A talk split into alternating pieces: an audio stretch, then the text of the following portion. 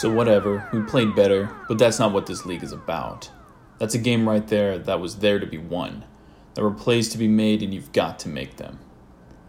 That was a quote from Steve Clifford after the Magic lost to Philadelphia back in October. We've got to stop with that shit. You know what? You either win or you lose. We're good enough to win. There's none of this, you know, we played hard. We're not doing that anymore. Steve Clifford after the GSW loss. What's up, everyone? Welcome back to Manze's Magic. Haven't talked to y'all since the draft with uh, Mo Bamba and company. Good to be back. Uh, just want to start things off with those quotes because I thought those were two really good quotes by head ball coach Steve Clifford. That's not who this team is anymore. We've uh, we've already proven that winning is what we need to be doing. Now, myself as a Magic fan, I don't get too hyped. You know, I've, I've done that for the past few years. I've watched us get high expectations or, you know, above average expectations and then flop miserably. So I'm taking moral victories. Steve Clifford isn't. And I'm not going to complain with that. He shouldn't. He's the head coach. He shouldn't be settling for stuff like that. And even though we, you know, held Kevin Durant to 11 points in the first half, we still let him explode in the second half. And yes, of course, that had to do with Aaron Gordon uh, going out of the game with a back injury. But still, same with Damian Lillard. We shut him down in the first half and went insane in the in the fourth quarter, really, uh, the third and fourth quarter, quarter, and then sealed the game with two free throws. So, in my eyes, those were hey, you know what? These are pretty good losses. But in his eyes, those were games that should have been won. And we wrap up the uh, road trip that we've been on now tonight, actually, as I record this against the Miami Heat. We're sitting at 9 13 in our horrendous Southeast Division. But we've uh, the road trip, you know, we could have been 4 and 1. We went 2 and 3. Season sweep of the Lakers, getting blown out by Denver and beating an easy Phoenix team wrap up that uh, that road trip. But I think they can beat the Heat tonight and get back to 500. I mean, we're sitting at eight at the eight seed right now. The East is incredibly weak. I'm gonna say it right now, even though I just told myself that I don't like to get overhyped. If we keep continuing to play the way we are, we're gonna make the playoffs. And sure, if that means an eight seed getting swept by Toronto in the first round, so be it. Making the playoffs would be a huge step in the right direction for this organization. I don't care if it hurts our draft. This isn't. I mean, you've got Zion, you've got a couple other guys. I, like I like where we're at. I think we need to go get more experienced players. To be honest, you know, the draft should not be that important. Maybe we could trade the pick, and go for a, a better uh, shooting guard. Because I uh, I reached out to Josh Robbins, who's the beat writer for the Orlando Magic for the Athletic and asked him if Evan Fournier had reached his ceiling. And he came back and hit me with, you know, he's only 25. He just needs to improve his passing and this and that and the other. Well, the games I've watched, he just needs to make better decisions and I feel like he's already he's already been stuck.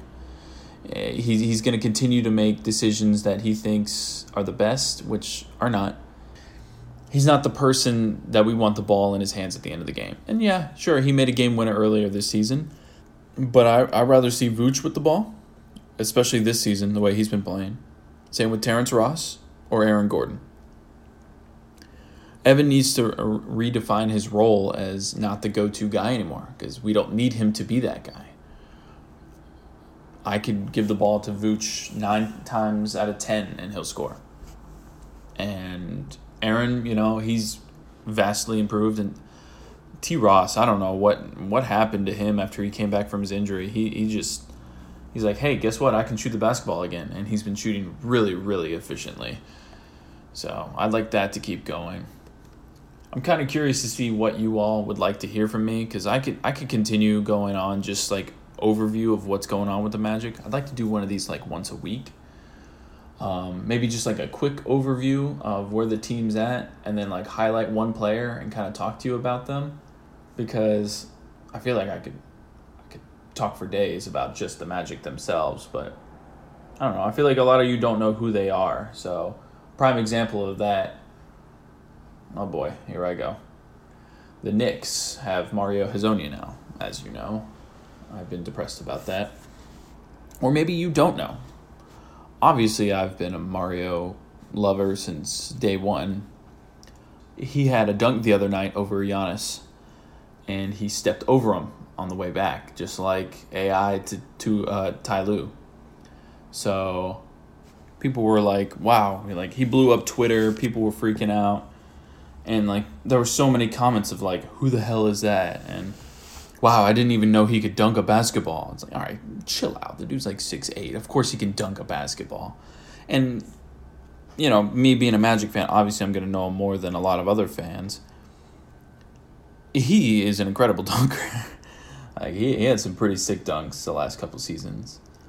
But that's what I feel like there there are quite a few of those on the Magic. If you don't know the Bulls or the Magic, you probably don't know who Jerian Grant is. I mean, shoot, people still don't even know who Vooch is, even though he's he should be an Eastern Conference All Star this season. I have no reason. There's no reason why he shouldn't be. I mean, dude has been shooting lights out, averaging like 21 points a game, 11 rebounds per game. It, it's amazing though you know, I feel like we've been scoring more than we used to. But like I, I look at some of our scores and you know, we, we beat the uh Oh, we beat the Suns. We put up only 99, but they only put up 85. They're terrible. But then we scored only 87 against the Nuggets, 91 against the Raptors, 96 against the Pistons. We are 25th in the league in points per game at 105.8 points per game. That's incredible. Over 105 points a game and we're 25th in the league. We're not doing very well in the rebound department either, but I mean, that's just not Vooch's game. But we're sixth in the league in assists per game and seventh in points allowed. So we're only we still have a differential of about two, where teams outscore us. I think we're the only team that's technically in the playoffs right now that has a uh, negative point differential. And uh, yes, I am confirming that. Yes, that's all we have which is interesting because you'd think we'd be a lot worse if that was the case, but nope. So, like points per game, like the teams worse than us are Utah, Memphis, Chicago, Phoenix, and Cleveland. Those are all bad teams, except for well, Memphis is playing better than expected this year, but you know, Cleveland is just awful. I just, I'm really intrigued. This year has really intrigued me more than other years, and you know, I actually found a an archived Manze's Magic that I never posted. Uh, right, right around Thanksgiving, and I listened to it. So it was probably like a week ago last year I recorded this, and it was right when we um, I wrote an article for River City Rogue talking about how I was so excited, you know. Magic and Jags were both looking really good, and then the Magic lost nine in a row. But that we had a lot of injuries last year. Isaac was one of those key injuries that we had where he brought a spark to the second unit and without him there it was it was miserable. We couldn't score a bucket when the backups were in, you know. You you build like a maybe an 8 point lead with the starters and then the backups would come in and you'd be down 8, uh, down 8. You know, it's like mm, that's that's to hurt us. luckily this year we haven't had that. The only injury I can think of is, you know, Aaron was out for like a game and a half with his back injury. Terrence like bummed an ankle, but that was only for like a little bit. And then Timothy Mozgov's been out all season, and I, I always forget he's on the team until I see him on the sideline looking all goofy. So we've been blessed to stay healthy. I hope we continue to stay healthy.